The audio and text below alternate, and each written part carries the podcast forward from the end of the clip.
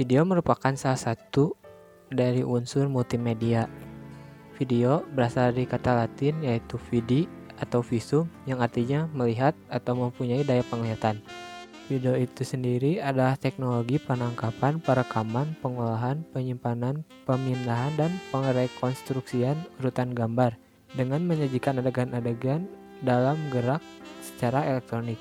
Video memiliki macam-macam jenisnya yaitu live video, video tape, video disc, dan juga digital video.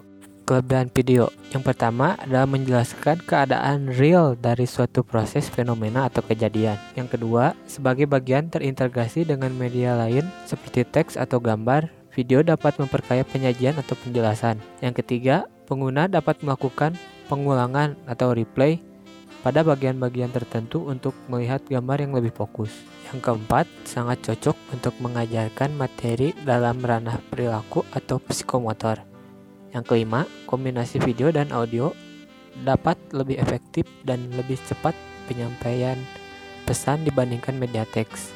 Yang terakhir, menunjukkan dengan jelas suatu langkah prosedural, misal cara melukis suatu segitiga sama sisi dengan bantuan jangka.